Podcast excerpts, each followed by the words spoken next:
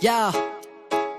Sick of having to explain myself. They wanna know the history, the pain might help. They making me wild, need to restrain myself. If I were you, I would educate myself. Oh no. They want me to hate myself, degrade, dismiss, and erase myself. They said Australia and America's not the same. I say David Dungay, they don't even know the name. That's bullshit. Right to your member, tell them what's happening. You gotta challenge the white settler narrative. Got a lot of books that call us nomadic savages. Maybe that's a connection to them attacking us. Government thinking up any other solution. But truth leads to treaty and revolution. Killers acquitted, your silence is killing. Give us your platform so your people can listen. First came the massacres, then came the mission. Then stole the children, then filled the prison. No wonder our people do not trust the system. Καλησπέρα σας, καλώς ήρθατε στα μαθήματα αναπνοής με το Χαράλαμπο Πουλόπουλο Μια εκπομπή από το Beton 7 Art Radio και τη συχνότητα του ράδιο παρατηρητής στα 94 FM στη Θράκη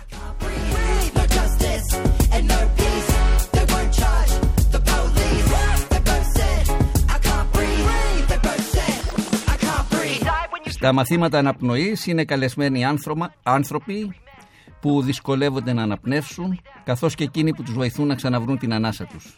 Δίνει βήμα για να ακουστούν οι φωνές εκείνων στους οποίους η καταπίεση, η βία και η απόρριψη στερούν το οξυγόνο. Όσο να σφιχτιούν μέσα στο αδιέξοδο τους φόβους και την αγωνία της καθημερινότητας. Αλλά ενίοτε και σε όσους κόβεται η ανάσα από έρωτα ή αγωνίζονται να μην σπαταλήσουν την πνοή που τους χάρισε τούτη η ανάσα. Huh? They think this shit's as bad as it gets. Cause some of these coppers really don't know how to protect. And it's legitimized. See, they try to minimize genocide. No more Twitter fights. Cause the revolution televised. Yo, no justice and no peace. Τον ήχο μαζί μας ο Λουκάς Δημητρέλος. Γράψτε στο chat της εκπομπής τις ερωτήσεις, τα σχόλιά σας. Καθαρή Δευτέρα σήμερα, ελπίζουμε να μας ακούτε, με ένα θέμα βέβαια λίγο ιδιαίτερο. Είναι η χειρότερη μορφή βίας η φτώχεια. Θα μας μιλήσει γι' αυτό σε λίγο ο αναπληρωτής πρίτανης του Παντιού Πανεπιστημίου και καθηγητής κοινωνικής πολιτικής, Χρήστος Παπαθεοδόρου.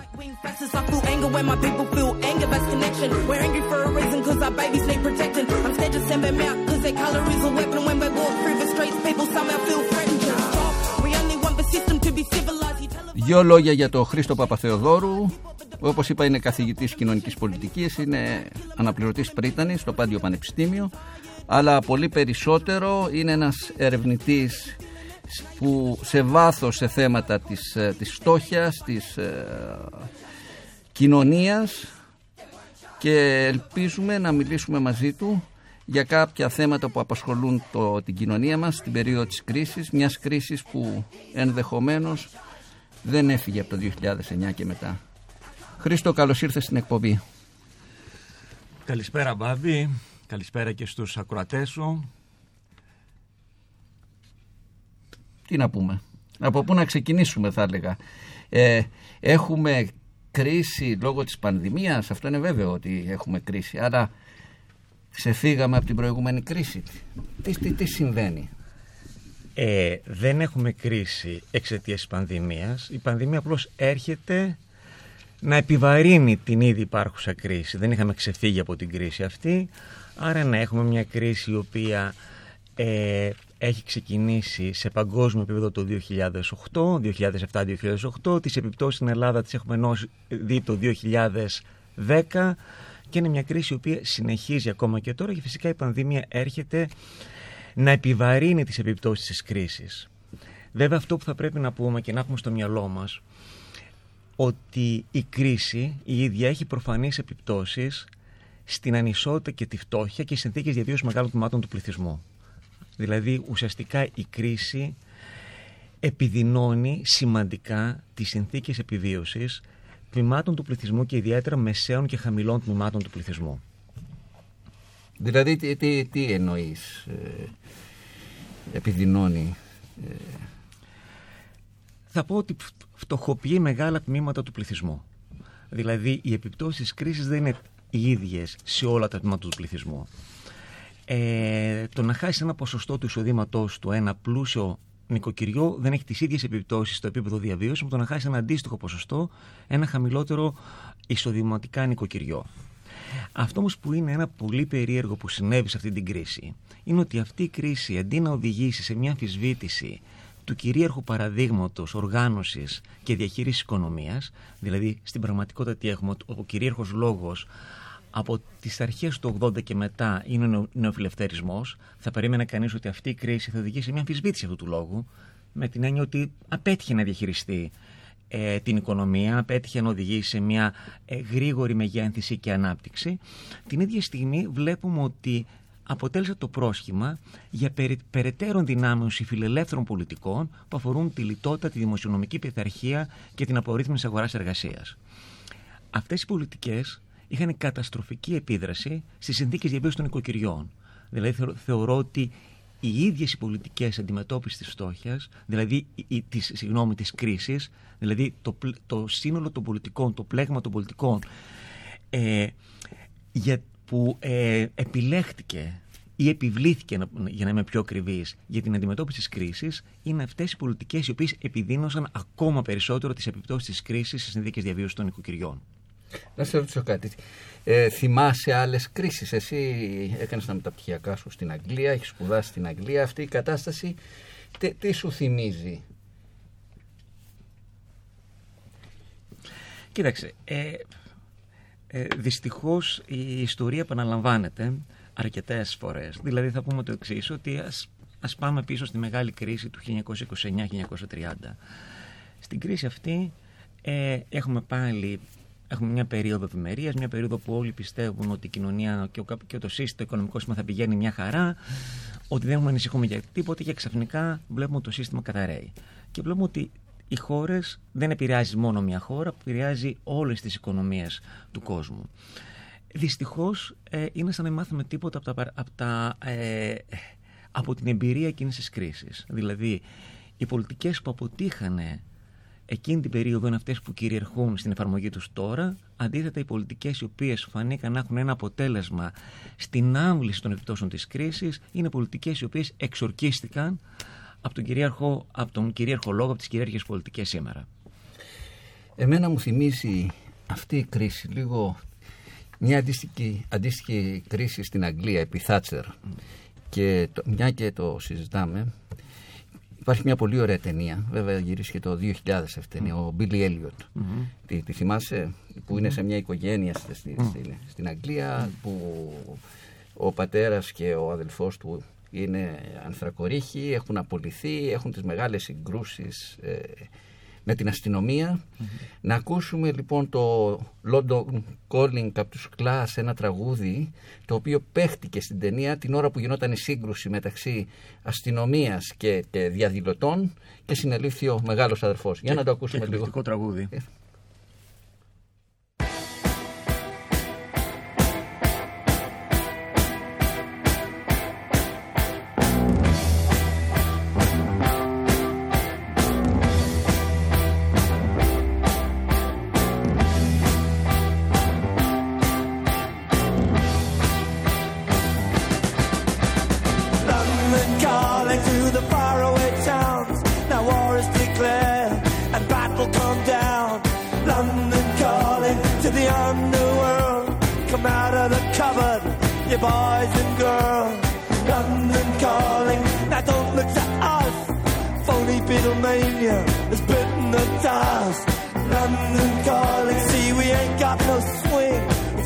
the rain and the crunch of thing.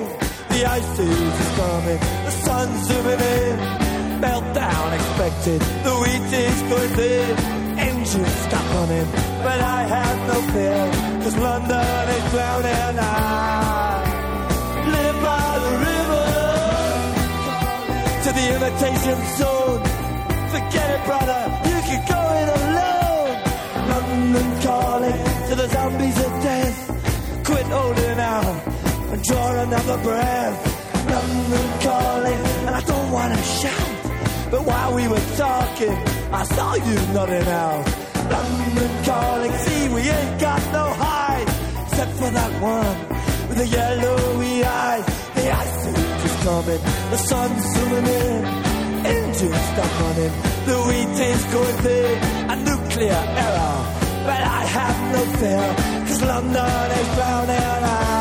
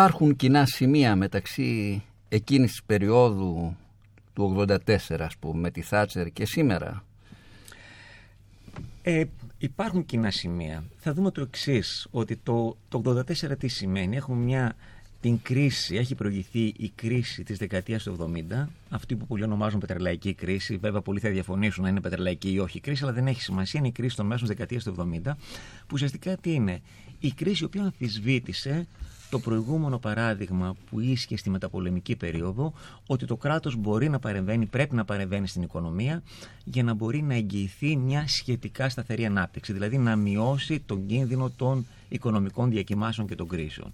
Έχουμε την κρίση της δεκαετίας του 70 και εκεί ακριβώς έχουμε ουσιαστικά την επαναφορά των απόψεων της πλήρους ελευθερίας της αγοράς με τη μορφή πλέον του νεοφιλελευθερισμού.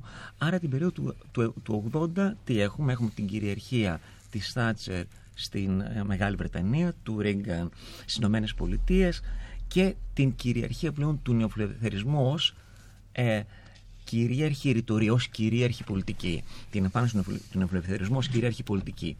Ακριβώς η επιβολή αυτής της πολιτικής συνοδεύτηκε από ένα ε, ε, κλίμα κατα, μιας, κα- μια, συνοδεύει μια κατασταλτική πολιτική εντάξει, απέναντι σε δικαιώματα, εργατικά κινήματα ε, και θα δούμε ότι πολλές ομοιότητες και στην- στις Ηνωμένες Πολιτείες και στη Μεγάλη Βρετανία την ίδια περίοδο. Δηλαδή ξαφνικά βγαίνει το κυρίαρχο δόγμα για την α, τάξη και ασφάλεια ε, το οποίο αναπαράγεται φυσικά από τα, από τα μέσα μαζικής ενημέρωσης ότι υπάρχει αυτό το πρόβλημα και το οποίο νομιμοποιεί την ίδια στιγμή την αυξημένη καταστολή που ε, γίνεται από τις, ε, από τις κυβερνήσεις. Ε, σήμερα ποιος είναι ο κυρίαρχος λόγος, δηλαδή τι μας λένε τα μέσα ενημέρωσης, να το πούμε πολύ απλά και ποια είναι τα δεδομένα; Κοίταξε, σήμερα ε, θα πρέπει να πούμε ότι ε, πάλι κυριαρχούν, να πούμε στο, στο πεδίο της αντιμετώπισης κρίσης, βλέπουμε ότι κυριαρχούν πάλι κάποιες νεοφιλελεύθερες πολιτικές. Μάλιστα ενδυναμώνονται την περίοδο της κρίσης. Και βέβαια η νομιμοποίηση αυτών των πολιτικών βασίζεται σε στρεβλώσεις της πραγματικότητας που παρόλο που τα επίσημα δεδομένα τα επίσημα δεδομένα σε επίπεδο Ευρωπαϊκής Ένωσης, σε επίπεδο Ελλάδας, δεν επιβεβαιώνουν αυτές τις ε, αυτές τις τραυλώσεις, συστηματικά καλλιεργούνται σε εθνικό και υπερεθνικό επίπεδο από τα ΜΜΕ, από τα επίσημα χείλη πολιτικών, ε, το οποίο φυσικά είναι ανησυχητικό. Ειδικά για την Ελλάδα, να θυμίσω ότι η νομοποίηση αυτών των πολιτικών ε, για την, στην κυρίαρχη ρητορία τι έχουμε; Έχουμε να κατηγορούμε τους ίδιους τους Έλληνες ως υπεύθυνου της κρίσης και την ίδια στιγμή να ενοχοποιείται το σύστημα κοινωνικής προστασίας και γενικά οι δημόσιες δαπάνες ότι αυτές ε, ήταν ο- η βασική αιτία της εμφάνισης της κρίσης ε, στη χώρα. Ε, ίσως μπορούμε να δούμε το εξής: Ότι πάνω χάρη η κρίση στον κυρίαρχο αυτό λόγο δεν αντιμετωπίζει ως ενδυμική ε, μιας καπιταλιστικής οικονομίας. Ε, ξέρουμε ιστορικά ότι ο καπιταλισμός χαρακτηρίζεται από έντονες διακοιμάνσεις, από έντονες κρίσεις, υφέσεις, ανακάμψεις κλπ. Αλλά ουσιαστικά εμφανίζεται ότι αντανακλά τι η συγκεκριμένη κρίση αντανακλά δομικά προβλήματα της κάθε χώρας. Άρα η κρίση στην Ελλάδα αντιμετωπίζει σαν ένα απομονωμένο γεγονός που δεν συνδέεται καθόλου με την παγκόσμια οικονομική κρίση. Άρα οι Έλληνες εμφανίζονται ως υπεύθυνοι της κρίσης, μιας και τα προηγούμενα χρόνια απολάμβαναν, σύμφωνα με την, κυ- με την κυρίαρχη άποψη ένα υψηλό επίπεδο διαβίωσης που δεν ανταποκρινόταν στις οικονομικές δυνατότητες. Επίσης, ένα άλλος μύθος που καλλιεργήθηκε ήταν ότι εργάζονται λιγότερο σκληρά με τους υπόλοιπους Ευρωπαίους. Να θυμίσω ότι το 2010 ήταν μια άποψη που καλλιεργήθηκε και αναπαράχθηκε μαζικά από τα μέσα μαζικής ενημέρωσης και, στο, και τα εγχώρια αλλά και τα ευρωπαϊκά αλλά ακόμα και πολλούς ευρωπαίους πολιτικούς και επίσης ότι το υψηλό, το δίθεν υψηλό επίπεδο διαβίωσης που απολάμβαναν οι Έλληνες ε, χρηματοδοτήθηκε από έναν δανεισμό και από ένα γενναιόδωρο σύστημα κοινωνικής προστασίας. Αυτό που είπα προηγουμένως, ότι ακριβώς σε αυτό το πλαίσιο ενοχοποιείται το σύστημα κοινωνικής προστασίας και οι αντίστοιχες δαπάνες και γι' αυτό ασκείται τεράστια πίωση για μείωση των δημοσίων δαπανών και των δαπανών για κοινωνική προστασία. Θα δούμε βέβαια ότι αν δείξει μια ματιά κανείς στα στοιχεία, τίποτα από αυτά δεν ίσχυε. Κάποιοι από αυτή την ιστορία της κρίσης κερδίζουν. Δηλαδή η απορρίθμιση της ε, αγοράς οδηγεί σε ανεργία, οδηγεί σε, σε κρίση και οδηγεί σε κέρδους ορισμένους. Δηλαδή και στην περίοδο της κρίσης κάποιοι οι φτωχοί έγιναν φτωχότεροι είναι έτσι, και οι πλούσιοι πλουσιότεροι. Ε, στην περίοδο της κρίσης ε, θα έλεγα το μεγαλύτερο τμήμα του πληθυσμού χάνει. Βέβαια κάποιοι χάνουν περισσότερο από κάποιους άλλους. Αυτό είναι γεγονός. Αυτό όμως που είναι ενδιαφέρον είναι οι βασικές πολιτικές ε, διαχείρισης οικονομίας, το βασικό πρότυπο διαχείρισης οικονομίας που έχουμε από τη δεκαετία του 80 και μετά, ουσιαστικά είναι ένα πλαίσιο το οποίο μεγεθύνει τις ανισότητες.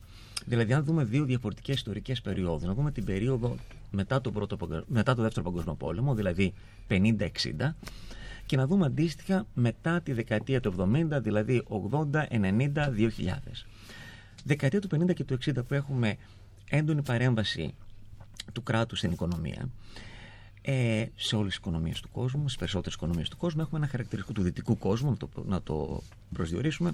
Είναι μια περίοδος που χαρακτηρίζεται από γρήγορους ρυθμούς ανάπτυξης, τους γρηγορότερους ιστορικά που έχει δει η παγκόσμια οικονομία και από αυτή την μεγένθηση να ωφελούνται όλα τα τμήματα του πληθυσμού.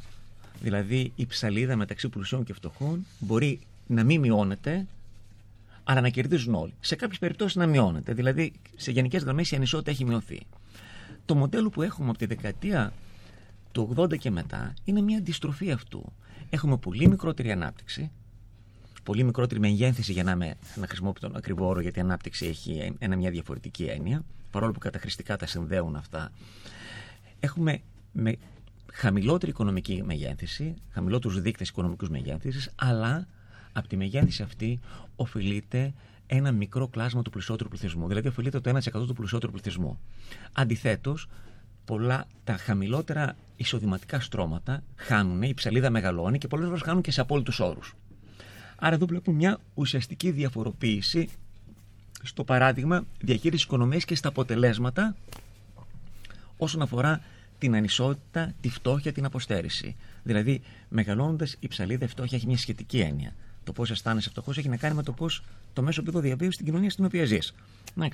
Άρα, όταν εσύ απομακρύνεσαι πολύ από αυτό, εντάξει, μπορεί να έχεις καλύτερες συνθήκες διαβίωσης από ό,τι έχει ενδεχομένως δεκαετία του 60, αλλά χειρότερες αναλογικά με το μέσο επίπεδο διαβίωσης. Οι Pink Floyd έγραψαν ένα τραγούδι το 1973, το Money. Ε, και ο Waters που ήταν ο, που το έγραψε ουσιαστικά είπε τα χρήματα με ενδιέφεραν πάρα πολύ. Ήθελα να έχω μια Bentley, θέλω να έχω χρήματα, θέλω να ζω. Μέσα σε αυτό το τραγούδι ε, ουσιαστικά ε, εκφράζεται και ένα όνειρο ε, για να πλουτίσει κάποιος που μπορεί να βρίσκεται σε μια πολύ δύσκολη κατάσταση. Για να ακούσουμε λίγο το, το μάνι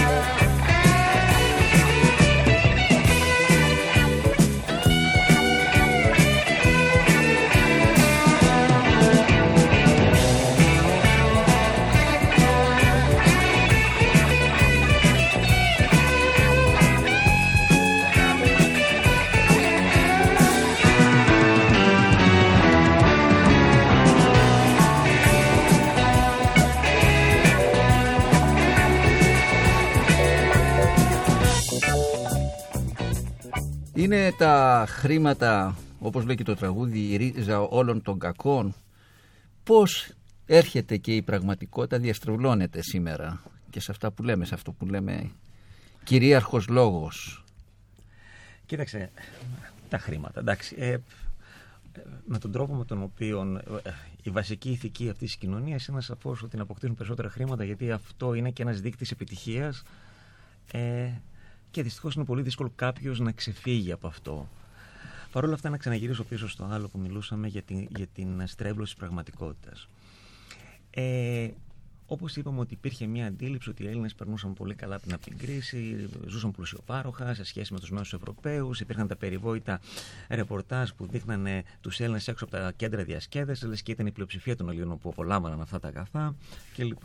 Όμως τα ήδη τα επίσημα στοιχεία της Ευρωπαϊκής Ένωσης, της Eurostat, αμφισβητούν αυτή την εικόνα. Παραδείγματο χάρη στην Ελλάδα από το 1995, από τα μέσα δεκαετίας του, του 90 μέχρι σήμερα που έχουμε συγκρίσιμα στοιχεία σε αιτήσια βάση για τις συνθήκες διαβίωσης θα δούμε ότι η φτώχεια στην Ελλάδα ήταν πολύ υψηλότερη από το μέσο όρο. Δηλαδή ότι η φτώχεια στην Ελλάδα ήταν κοντά στο 20 με 22% όταν στην Ευρωπαϊκή Ένωση των 15, δηλαδή των 15 παλιότερων μερών και των 27 αργότερα, οι αντίστοιχες τιμές ήταν γύρω στο 16 με 17%. Άρα πολύ μεγαλύτερη φτώχεια στην Ελλάδα. Βέβαια, ακόμα και αυτή η εικόνα ε, αποκρύπτει τις πραγματικές αντιθέσεις του επίπεδου διαβίωσης. Γιατί όπως ξέρεις πολύ καλά, η φτώχεια την υπολογίζουν με βάση το εισόδημα της κάθε χώρας. Να το εισόδημα των ατόμων που είναι στο μέσο της κατανομής της κάθε χώρας, αλλά δεν είναι το ίδιο το εισόδημα, το, τα άτομα, το εισόδημα των ατόμων που είναι στο μέσο κατανομή στην Ελλάδα από ότι είναι στη Δανία ή, στην, ή στη Γερμανία. Οπότε, αν σταθμίσουμε τα εισοδήματα αυτά με βάση την αγοραστική δύναμη και χρησιμοποιήσουμε έναν δείκτη φτώχεια, ας πούμε, μας πάρουμε παραδείγματος χάρη το δείκτη φτώχεια της Δανίας. Θα δούμε ότι πριν την κρίση, δηλαδή το 2009, θα δούμε ότι τότε πάνω από το ε, 40% των Ελλήνων είχε επίπεδο διαβίωσης αντίστοιχο με αυτό που είχε το 10-12% των φτωχότερων Δανών, Σουηδών, Φιλανδών κλπ. Άρα βλέπουμε ότι οι αντιθέσεις ήταν πολύ μεγαλύτερες. Ε, επίσης, ένα άλλο κομμάτι το οποίο ε, είχε καλλιεργηθεί ότι οι Έλληνες δεν εργάζονται, εργάζονται πολύ λιγότερο σε σχέση με τους νέους Ευρωπαίους. Είναι ένας μύθος ο οποίος ε, έχει πέσει ήδη αρκετά νωρίς. Ε, ενδεικτικά μόνο να πω ότι στην Ελλάδα το 2008, δηλαδή πριν από την κρίση, ο μέσος όρος που εργαζόντουσαν οι ε, Έλληνες, οι Έλληνες στην κύρια απασχόληση και τονίζω στην κύρια, γιατί μπορεί να είχαν και άλλη απασχόληση, ήταν 42 ώρες τη βδομάδα, όταν ο μέσος όρος στην Ευρωπαϊκή Ένωση τον 15 ήταν 37 και τον 27 ήταν 38. Αρκεί να πω ότι στην Ελλάδα ουσιαστικά ήταν το υψηλότερο ποσοστό ε, μεταξύ τις υψηλότερες ώρες εβδομαδιαίας απασχόλησης μεταξύ των 15 χωρών της Ευρωπαϊκής Ένωσης. Άρα και αυτός είναι ένας μύθος, ο οποίος δεν στέκει. Ε, το άλλο κομμάτι φυσικά ήταν κατά πόσο οι Έλληνες ότι είχαμε ένα γενναιόδωρο σύστημα κοινωνικής προστασίας.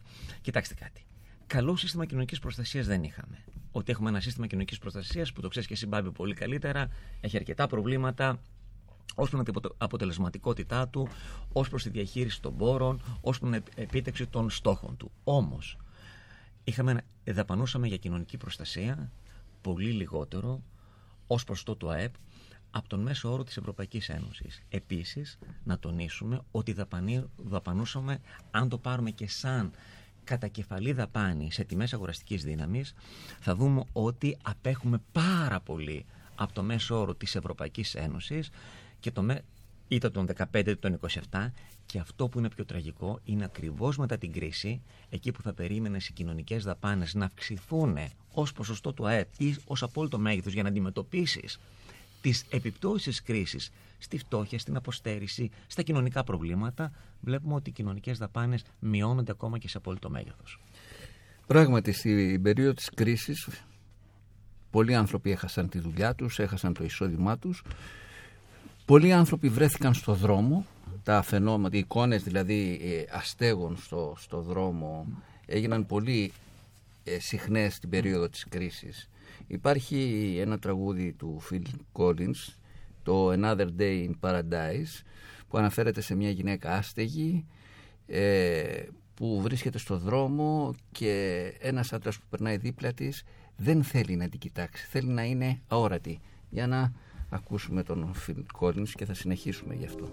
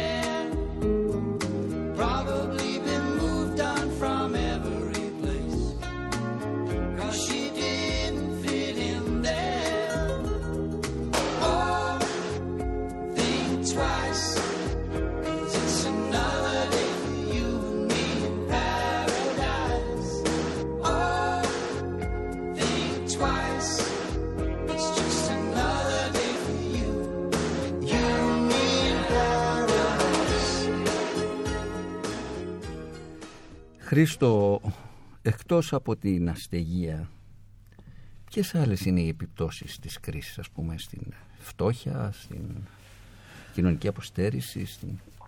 Κοίταξε, η επιπτώση της κρίσης, ε, εγώ θα έλεγα της κρίσης, θα το συνέδεα και με τις πολιτικές λιτότητες. Η επιπτώση της κρίσης και των πολιτικών λιτότητα.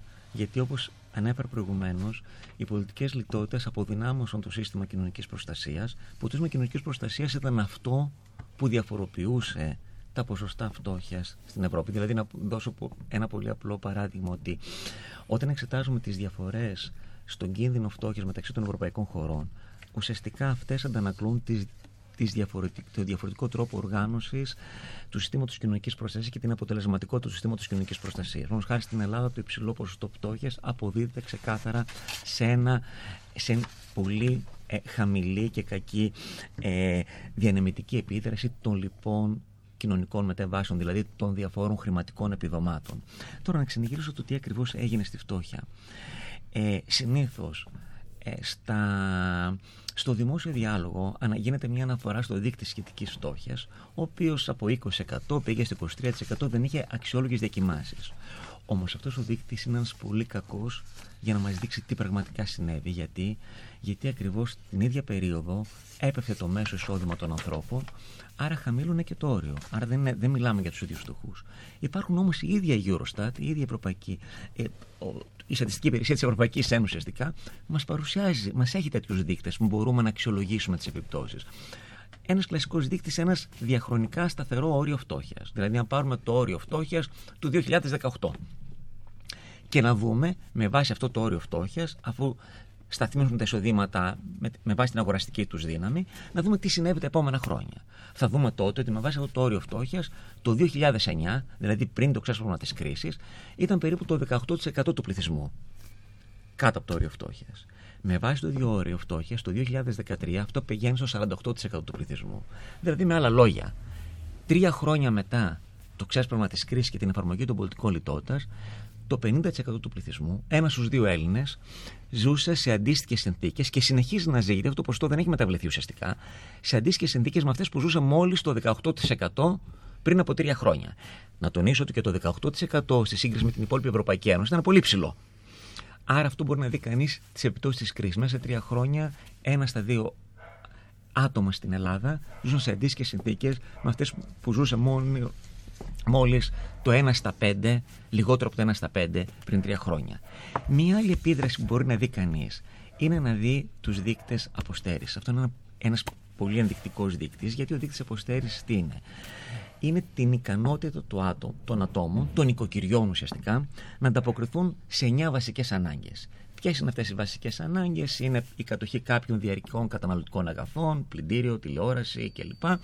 Και την κάλυψη κάποιων αναγκών όπως την πληρωμή των λογαριασμών χωρίς πρόβλημα, το να έχεις μια, ένα, μια κατάλληλη διατροφή, θέρμανση στο σπίτι, ε, να μπορείς να ανταποκριθείς σε κάποια έκτακτη ανάγκη, μια, μια εβδομάδα διακοπές το χρόνο κλπ.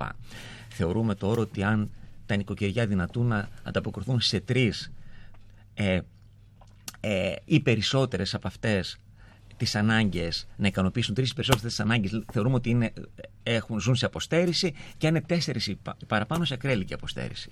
Λοιπόν, το 2015, να σας δώσω ένα ενδεικτικό νούμερο, ε, στην Ελλάδα το 40% του πληθυσμού βιώνει αποστέρηση. Ε, το 40,7% η αμέσως ε, η χώρα με την αμέσως χειρότερη επίδοση, εντάξει, είναι η Ιταλία και η Πορτογαλία που είναι ακριβώς στη μέση. Έχουν το γύρω στο 20-22%. Και αυτό φυσικά θα το συγκρίνουμε με άλλες χώρες της Ευρωπαϊκής Ένωσης, που οι χώρες, ας πούμε, τι σκανδιναβικές χώρες κλπ. έχουν κάτω από 10%, πολλές χώρες υπηρετική Ευρώπης κάτω από 10%. Άρα αυτή η σύγκριση δείχνει ότι η Ελλάδα στις, στην παλιά ομάδα των χωρών των 15 χρόνων της Ευρωπαϊκής Ένωσης έχει διπλάσια αποστέρηση από την αμέσως χειρότερη χώρα. Αν πάρουμε την ακραία ηλικία αποστέρηση, τότε θα δούμε ότι το 22% του πληθυσμού στην Ελλάδα το 2015 βίωνε ακραία ε, αποστέρηση, ακραία ηλικία αποστέρηση και, και πάλι εδώ η αμέσως χειρότερη χώρα εντάξει, ήταν ακριβώς το μισό. Αν το συγκρίνουμε τον Ευρωπαϊκό Μέσο την Ευρωπαϊκή Ένωση των 28, θα δούμε τότε ότι ε, η- η ακραία ηλική αποστέρηση αποστέρηση ήταν το 8,1. Δηλαδή πολύ λιγότερο και από το μισό που βίωνε η Ελλάδα. Αυτό είναι ακριβώς οι ακραίες συνθήκες, οι ακραίες επιπτώσεις της κρίσης και των πολιτικών λιτότητας στις συνθήκες διαβίωσης των Ελλήνων. Ξέρεις, πιο απλά θα μπορούσε να γίνει το εξής. Να βρεθεί ένα γρήγορο αμάξι, ε, να το πάρει κάποιος, να μπει σε αυτό και να φύγει, να ξεφύγει από τη φτώχεια, όπως τραγουδά η Tracy Chapman στο Fast Car. Είναι η ιστορία μιας, α, μιας φτωχής γυναίκας που προσπαθεί να ξεφύγει από τον, τί- από τον κύκλο της φτώχειας.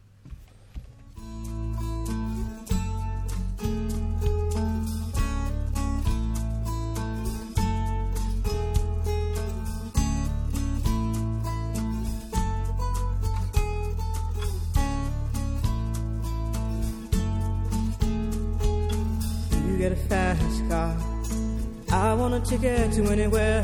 Maybe we make a deal. Maybe together we can get somewhere. Any place is better. Starting from zero, got nothing to lose. Maybe we'll make something. Me, myself, I got nothing to prove.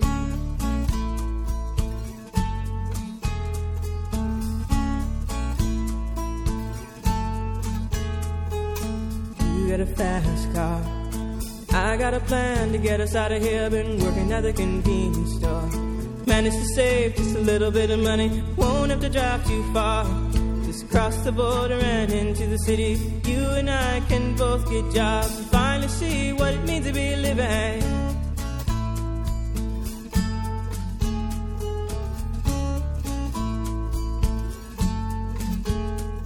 See, my old man's got a problem. Yeah, but the bottle, that's the way it is. He says body's too old for working. His body's too young to look like his. My mama went off and left him. She wanted more from life than he could give. I said, somebody's got to take care of him. So I quit school and that's what I did.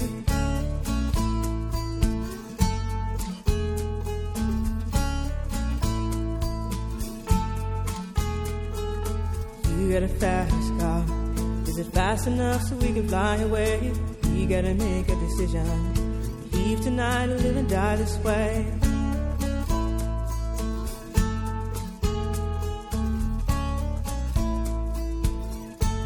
So I remember when we were driving, driving in your car. Speed so fast, I felt like I was drunk.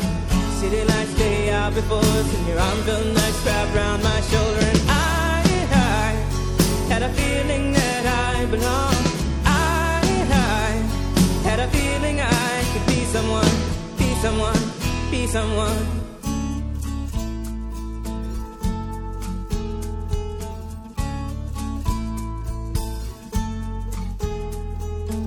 You got a fast car. We go cruise and entertain ourselves. Still ain't got a job. Now work in the market as a checkout girl.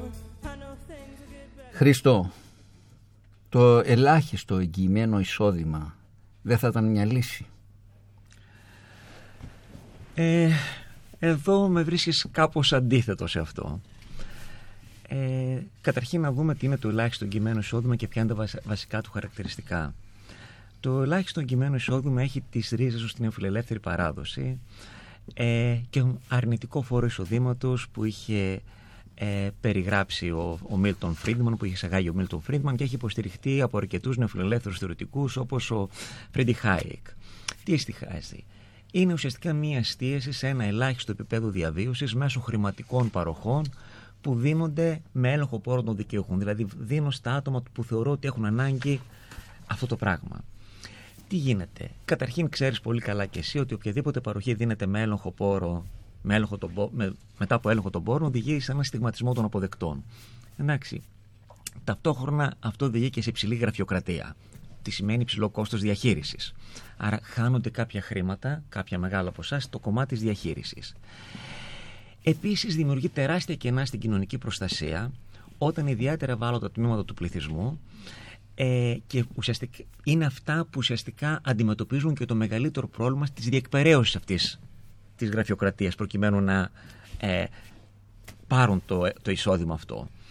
Και φυσικά είναι ένα πρόγραμμα που συχνά ε, συνοδεύεται από αποδυνάμωση των άλλων κοινωνικών παροχών. Το ακόμα όμως πιο ανησυχητικό είναι ότι οδηγούν σε περιορισμό του στόχου της κοινωνικής πολιτικής, στην αντιμετώπιση μόνο της φτώχειας και της αποστέρησης και όχι γενικά στην κοινωνική ευημερία. Η κοινωνική πολιτική και η κοινωνική προστασία δεν έχει μόνο να αντιμετωπίσει κάποια ακραία φαινόμενα φτώχειας και αποστέρηση, αλλά έχει ως σκοπό το να βελτιώσει συνολικά την κοινωνική ευημερία. Ε, μπορούμε να δούμε ουσιαστικά ε, την. Ε, ας πάρουμε πώς έχει εφαρμοστεί στην Ελλάδα το, το κοινωνικό εισόδημα αλληλεγγύης, το οποίο ήταν και μια μνημονιακή δέσμευση. Έχει επιβληθεί στα πλαίσια των μνημονιακών δεσμεύσεων. Καταρχήν, έχουμε ένα περίεργο φαινόμενο ότι για πρώτη φορά δεν εστιάζει στην αντιμετώπιση της φτώχεια, αλλά στην αντιμετώπιση ακραίας φτώχεια. Δηλαδή, τι γίνεται; Εισαγάγουμε στο δημόσιο διάλογο και στον επιστημονικό διάλογο ένα καινούριο όρο, τον όριο της ακραίας φτώχεια, ώστε να θεωρούμε ότι η φτώχεια από μόνη της δεν είναι ακραίο φαινόμενο, αλλά πρέπει να ανακαλύψουμε ένα κάτι που είναι πιο τραγικό, πιο δραματικό, πιο ακραία κατάσταση. Η μετακίνηση στην εστίαση, στην αντιμετώπιση ενός ακραίου προβλήματος, δηλαδή ενός υποσυνόλου του συνόλου των φτωχών, συνοδεύεται από μια ουσιαστική υποχώρηση του στόχου της κοινωνικής προστασίας και φυσικά αλλαγή των δομικών της χαρακτηριστικών. Να πούμε κάτι πολύ απλά που το ξέρεις, το γνωρίζεις και εσύ πολύ καλά, ότι οι πολιτικές, τα συστήματα κοινωνικής προστασίας που είναι πιο αποτελεσματικά στην αντιμετώπιση της στόχης της αποστέρησης είναι συστήματα που έχουν καθολικές παροχές και συνήθως παροχές σε είδος που εξασφαλίζουν, δημιουργούν έναν κοινωνικό ιστό ασφαλείας μέσω παροχών κυρίως σε είδος που διαφυλάττουν ένα επίπεδο διαβίωσης των ανθρώπων. Τώρα, οι πολιτικές αυτές, όπως το ελάχιστο κειμένο εισόδημα, οδηγούν τη μετατροπή του συστήματος κοινωνικής προστασίας σε ένα υπολοιματικό σύστημα. Αυτό που προδιάζει στο φιλελεύθερο μοντέλο.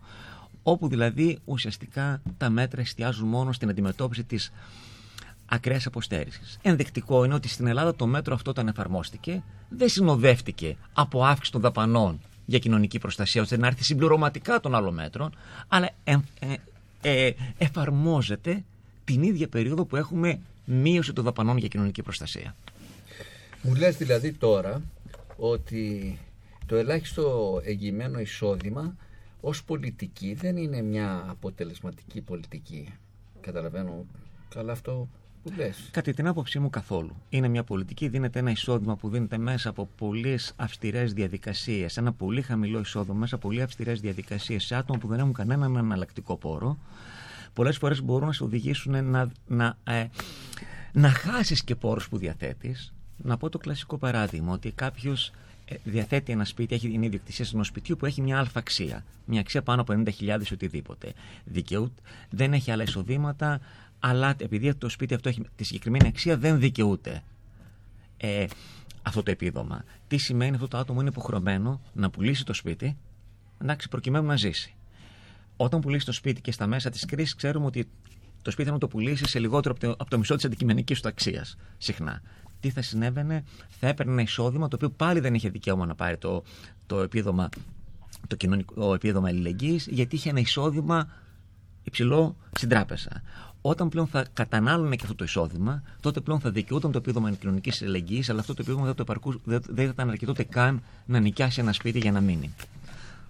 Άρα ουσιαστικά θα ήταν σε μια ε, υποβάθμιση, θα τον οδηγούσε σε μια σταδιακή υποβάθμιση ακόμα και των συνθηκών διαβίωσης που είχε πριν. Ναι, υπάρχει κάποιο σχέδιο, κάποια, κάποια που, που μπορείς να προτείνεις για τον περιορισμό της φτώχειας, των κοινωνικών ανισοτήτων, Δηλαδή, γιατί αν αμφισβητούμε το ένα, αμφισβητούμε το άλλο, θα πρέπει να πούμε σε τι συμφωνούμε, τι προτείνουμε. Κοιτάξτε κάτι. Αυτό που θα πρότεινα εγώ θα ήταν ότι θα πρέπει να γίνει μια αναμόρφωση του συστήματος κοινωνικής προστασίας, ακολουθώντας τα πρότυπα χωρών με επιτυχημένα συστήματα κοινωνικής προστασίας ως προς την αντιμετώπιση κοινωνικών κινδύνων όπως η φτώχεια, η αποστέρηση κλπ. Θα δούμε ότι, ότι στα παραδείγματα αυτά τα ε, σκανδιναβικά συστήματα κοινωνικής προστασίας είναι αυτά που φαίνονται πιο αποτελεσματικά. Κανείς δεν λέει να πάρει ένα σύστημα όπως είναι και να το εφαρμόσει στην Ελλάδα. Αλλά μπορεί να πάρει βασικά δομικά χαρακτηριστικά των συστημάτων και να τα εφαρμόσει.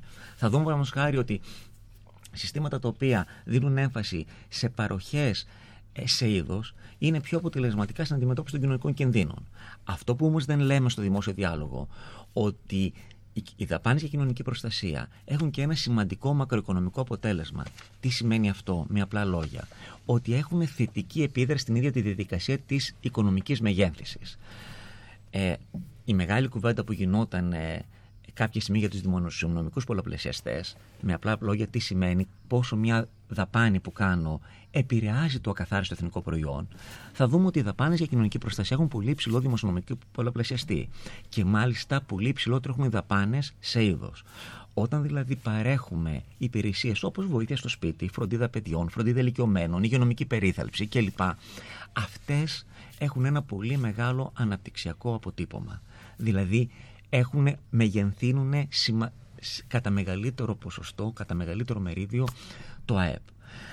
Αυτό μπορεί να σκεφτεί κανείς ότι η μείωση των, των, των δαπανών για κοινωνική προστασία ουσιαστικά επέτεινε τις επιπτώσεις της κρίσης στην περίοδο αυτή. Γι' αυτό θεωρώ ότι ήταν η λάθος πολιτική, το λάθος φάρμακο για την αντιμετώπιση της κρίσης. Γιατί είχαμε δύο αρνητικά επιπτώσεις. Πρώτο και βασικό αρνητική επίπτωση στην ίδια τη διαδικασία της μεγέθυνσης και δεύτερο και βασικό ε, αρνητική επίπτωση στην ε, μάλλον επιδείνωση σ- της φτώχειας και της αποστέρησης των πληθυσμών.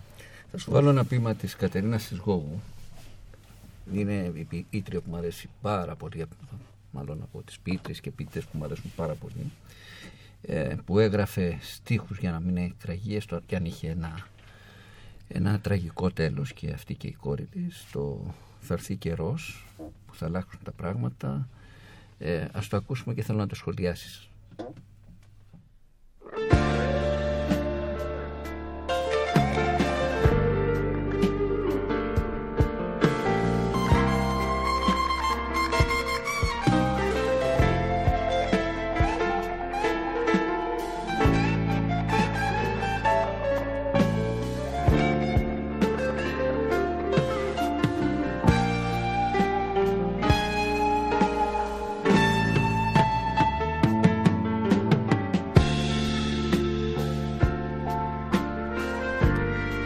Καιρός που θα αλλάξουν τα πράγματα. Να το θυμάσαι Μαρία. Θυμάσαι Μαρία στα διαλύματα εκείνο το παιχνίδι που τρέχαμε κρατώντας τη σκητάλη.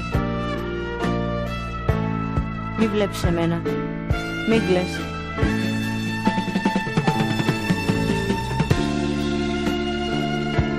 Εσύ η ελπίδα. Άκου, θα έρθει καιρός που τα παιδιά θα διαλέγουν γονιούς. Δεν θα βγαίνουν στην τύχη. Δεν θα υπάρχουν πόρτες κλειστές με γυρμένους απ' έξω. Και τη δουλειά θα τη διαλέγουμε. Δεν θα είμαστε άλογα να μας κοιτάνε στα δόντια.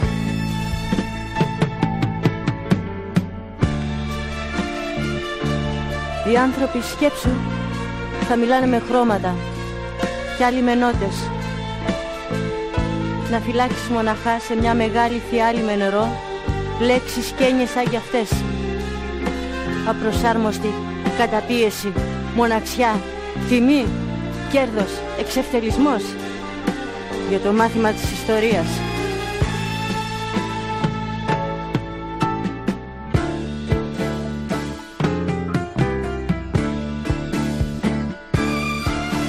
Είναι Μαρία, δεν θέλω να λέω ψέματα, δύσκολη καιρή. Και θα έρθουν κι άλλοι. Δεν ξέρω, μην περιμένεις και από μένα πολλά. Τόσα έζησα, τόσα έμαθα, τόσα λέω. Και από όσα διάβασα, ένα κρατάω καλά.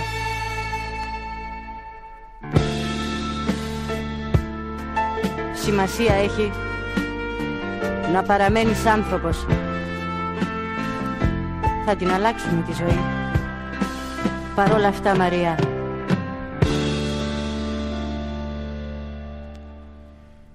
Θα έρθει αυτός ο καιρός, Χρήστο, που θα την αλλάξουμε τη ζωή, που θα αλλάξουμε τον κόσμο.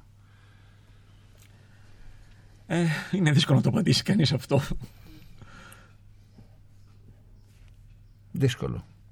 Γιατί βλέπω ότι τα πράγματα όσο μένουμε μέσα στην κρίση γίνονται και χειρότερα. Δηλαδή όσο περιορίζεται το κοινωνικό κράτος τόσο αυξάνονται, αυξάνεται το, το, ή ενισχύεται το κατασταλτικό κράτος, ενισχύεται η καταστολή. Δηλαδή σε μια περίοδο κρίσης βλέπουμε να εμφανίζονται περισσότερο ε, κατασταλτικές πρακτικές στη χώρα μας και σε άλλες χώρες.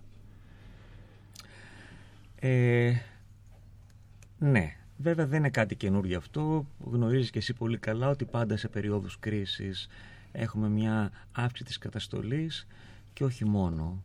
Ε, που μπορεί να συνοδεύεται από πολλά πράγματα. Όντως υπάρχει μια ανησυχητική αύξηση της καταστολής αυτή την περίοδο η οποία ε,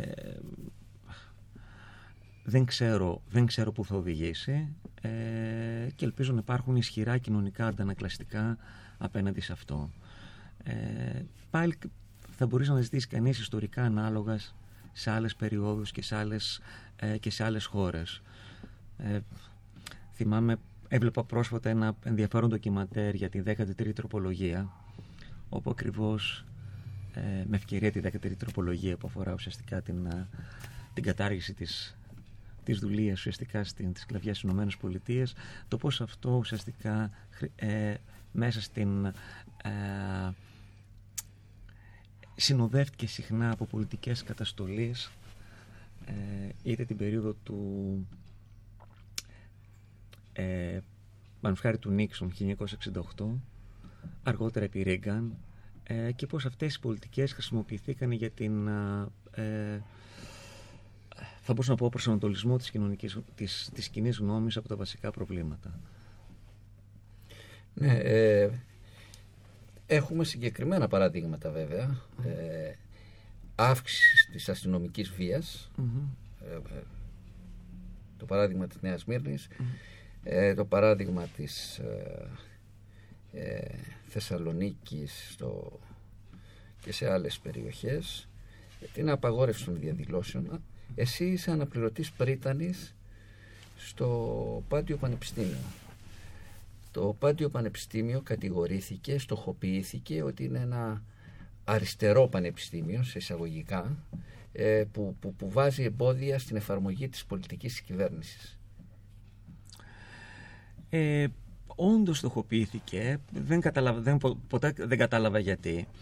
Ε, ως προς αυτό, ε, το Πάντιο απλώς έβγαλε μια απόφαση της σύγκλιτο, η οποία ουσιαστικά ε, αυτό που έλεγε είναι ότι, ε, ότι η παρουσία αστυνομικών δυνάμεων μέσα στα, μέσα στα πανεπιστήμια δημιουργεί εντάσεις στην ακαδημαϊκή κοινότητα που λειτουργεί σε περιβάλλον ε, αυτοδιοίκητου και ότι ουσιαστικά η, μόνη, η ακαδημαϊκή κοινότητα είναι αυτή που θα πρέπει να εγγυηθεί την ελευθερία του λόγου και της επιστήμης.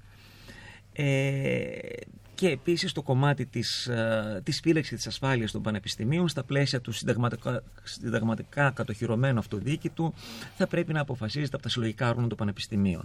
Δεν είπε κάτι διαφορετικό από αυτό που ισχύει στον ακαδημαϊκό χώρο στην Ελλάδα από τη μεταπολίτευση και μετά. Άρα ε, δεν μπορώ να καταλάβω ε, γιατί ξαφνικά το πάντιο στοχοποιείται λέγοντας κάτι το οποίο ήταν κοινό τόπο για την ακαδημαϊκή ζωή μέχρι τώρα.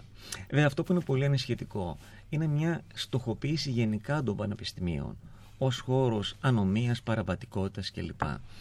Ε, διαβάζει κανείς, το, το νιώθεις και εσύ, ε, διαβάζει ε, εφημερίδες ή ε, ε, βλέπει ας πούμε, στα, στην τηλεόραση, ε, σε ε, κανάλια με μεγάλη ακροματικότητα, ότι ξαφνικά να υπάρχει μια φοβερή εγκληματικότητα μέσα στα πανεπιστήμια, που οι άνθρωποι κινδυνεύουν, κάνουν, ράνουν κλπ.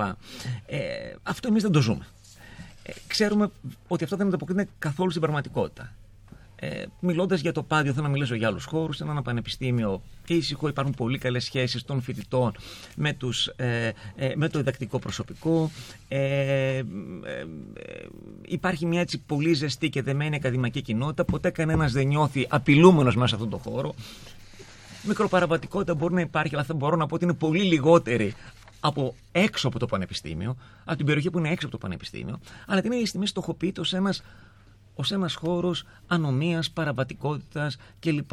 Οπότε το τραγικό είναι ότι μιλάω με ανθρώπους οι οποίοι είναι εκτός πανεπιστημίου και ξαφνικά μου λένε Μα πώς πας στο πανεπιστήμιο; Ε, ζω σε μια περιοχή η οποία θεωρείται σχετικά καλή περιοχή, όπου όμως κάθε δύο και τρεις κάποιο αυτοκίνητο θα ανατινάξουν, κάποιον θα απαγάγουν, ε, κάποιος θα μπει και θα πυροβολήσει. Τα σπίτια. Ε, Δεν αναφέρεσαι στην περιοχή του Πανεπιστημίου, αναφέρεσαι στην περιοχή που. Στην περιοχή που μένω. Παρ' όλα αυτά, εκεί θεωρείται μια τρομερά ασφαλής περιοχή, μια από τις καλές περιοχές και αρκετά ακριβή περιοχή. Την ίδια στιγμή όμως οι κάτοικοι της περιοχής, αυτοί που με γνωρίζουν, με ρωτάνε έντρομοι μα πώς πάω στο πανεπιστήμιο; Ε, το οποίο είναι μια τραγική αντίφαση. Δηλαδή, οι ίδιοι δεν νιώθουν απειλούμενοι από αυτό που, που βιώνουν στην περιοχή τους, αλλά την ίδια στιγμή ο τρόπος που του περνάνε τα ΜΜΕ για το, το τι συμβαίνει σε ένα πανεπιστήμιο θεωρούν ότι εκεί πέρα είναι ένας φοβερός χώρος ανομίας. Είναι λογικό όταν καλλιεργείται αυτή η εικόνα, είναι λογικό όλοι να μιλάνε για αστυνόμευση, ανάγκη αστυνόμευσης στα πανεπιστήμια κλπ. Ε, Εμείς που ζούμε μέσα στο πανεπιστήμιο ξέρουμε ότι αυτό δεν ισχύει. Και αν γίνει μια κατάληψη, διότι αυτή τη στιγμή ενδεχομένως σε κάποια πανεπιστήμια ε, υπάρχουν καταλήψεις. Πώς μπορεί να λυθεί αυτή η κατάσταση; Κοιτάξτε, ιστορικά πάντα υπήρχαν καταλήψεις στα πανεπιστήμια, το γνωρίζεις και εσύ πολύ καλά και έχουμε υπάρξει, το έχουμε βιώσει και ως ε, καθηγητές και ως διδάσκοντες στα πανεπιστήμια και ως, ε, ε, και ως φοιτητές, τα χρόνια που ήμασταν φοιτητές, ε, τις περισσότερες σχεδόν όλες τις φορές αυτές οι καταλήψεις είχαν, ήταν μια ε, είχαν μια ειρηνική έκβαση, ήταν μια έτσι πιο ε, έντονη μορφή διαμαρτυρίας μέσα στον ενθουσιασμό που έχουν και οι φοιτητές και τα νέα παιδιά και στα σχολεία γίνονται ε, θεωρώ ότι η, η, η αντιμετώπιση με, ε, ε, με αστυνομική βία και έντονη βία ενός μιας τέτοιας ενέργειας περισσότερο αρνητικά αποτελέσματα θα έχει παρά θα βοηθήσει στον, στον διάλογο που υπάρχει μέσα σε ένα πανεπιστήμιο. Γιατί και... Συμφωνώ, συμφωνώ. Ε, Στο Δημοκρίτο υπάρχει μια κατάληψη. Ε, ωστόσο, ό,τι και να λέμε, ε, ακόμη και αν υπάρχουν κάποιες ε, δυσκολίες στη λειτουργία, ε, η λύση πρέπει να δοθεί μέσα στο πλαίσιο της ακαδημαϊκής κοινότητας με διάλογο και αυτή η λύση όσο και να καθυστερήσει σε κάθε περίπτωση θα έχει τις λιγότερες αρνητικές συνέπειες από οποιαδήποτε άλλη λύση. Ε, κάποιοι μπορεί να σκέφτονται για κάποια άμεση λύση αλλά ωστόσο θα τραυματίσει το, το πανεπιστήμιο. Ακριβώς, ακριβώς. Και πολύ κα- κανείς θα πρέπει να σκέφτεται και μια ανάλυση κόστους ωφέλους. Δηλαδή, τι ακριβώς, ποιο θα είναι το όφελος από μια βίαιη επέμβαση μέσα σε και ποιο θα είναι το όφελος. Δηλαδή, αυτά πολλές φορές θα πρέπει να συναποφασιστούν. Ε, θεωρώ ότι δεν υπάρχει, μέχρι τώρα έχει αποδειχθεί ότι οι περισσότερες έτσι, ενέργειες που μπορεί να είναι λίγο πιο ε, έντονες εκ μέρους των φοιτητών έχουν πάντα μια ειρηνική έκβαση, δεν έχουν οδηγήσει σε, ε, σε περαιτέρω εντάσεις ε, και νομίζω ότι θα πρέπει να το δούμε με, έναν, έτσι, με μια μεγαλύτερη επίοικια. Θα πρέπει όμως να τονίσουμε κάτι άλλο εδώ που δεν είναι γνωστό στον κόσμο. Ότι δεν υπάρχει πλέον άσυλο εδώ και πολύ καιρό. Που σημαίνει ότι όπως στον οποιοδήποτε άλλο χώρο, όταν τελείται μια αξιόπινη πράξη, έτσι και στο πανεπιστήμιο η αστυνομία μπορεί να μπει όταν τελείται μια αξιόπινη πράξη. Όμως όλα τα άλλα ζητήματα μπορούν κάλλιστα το κομμάτι της φύλαξης κλπ. να διευθετηθεί μέσα με τα εσωτερικά όργανα του Πανεπιστημίου και μέσα στα πλαίσια της, ε, του διαλόγου που υπάρχει στην ακαδημαϊκή κοινότητα. Χρήστο, χαίρομαι πάρα πολύ που, που ήσουν σήμερα μαζί μας. Ε, είχαμε να τα πούμε αρκετό καιρό από την περίοδο που ήμασταν μαζί στο τμήμα κοινωνικής διοίκησης και πολιτικής επιστήμης. Δεν το είπα αυτό στην αρχή, ωστόσο πολλοί γνωρίζουν τη δική σου πορεία και στο Δημοκρίτιο Πανεπιστήμιο ως ο καθηγητής για πολλά χρόνια κοινωνικής πολιτικής, κοσμήτορας ε, στη Σχολή Κοινωνικών και Οικονομικών και Πολιτικών Επιστημών. Κλείνουμε. Σε ευχαριστώ που ήρθες Και εγώ σε ευχαριστώ για την κουβέντα. Ήταν χαρά που τα είπαμε μετά από τόσο καιρό πάλι. και να σε καλά θα κλείσουμε με ένα, με ένα, με ένα τραγούδι του Bruce Springsteen, το The River. Γεια σας, θα τα πούμε την επόμενη εβδομάδα.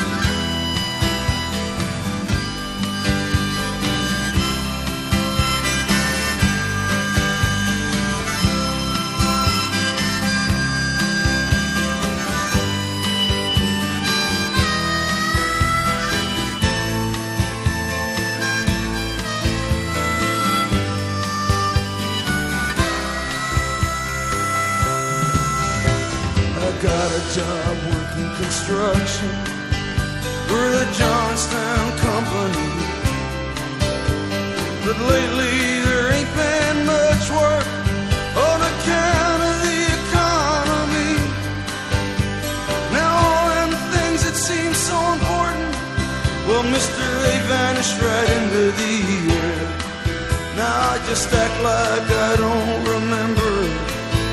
Mary acts like she don't care. But I remember us riding in my brother's car, her body tan and wet down at the reservoir. At night on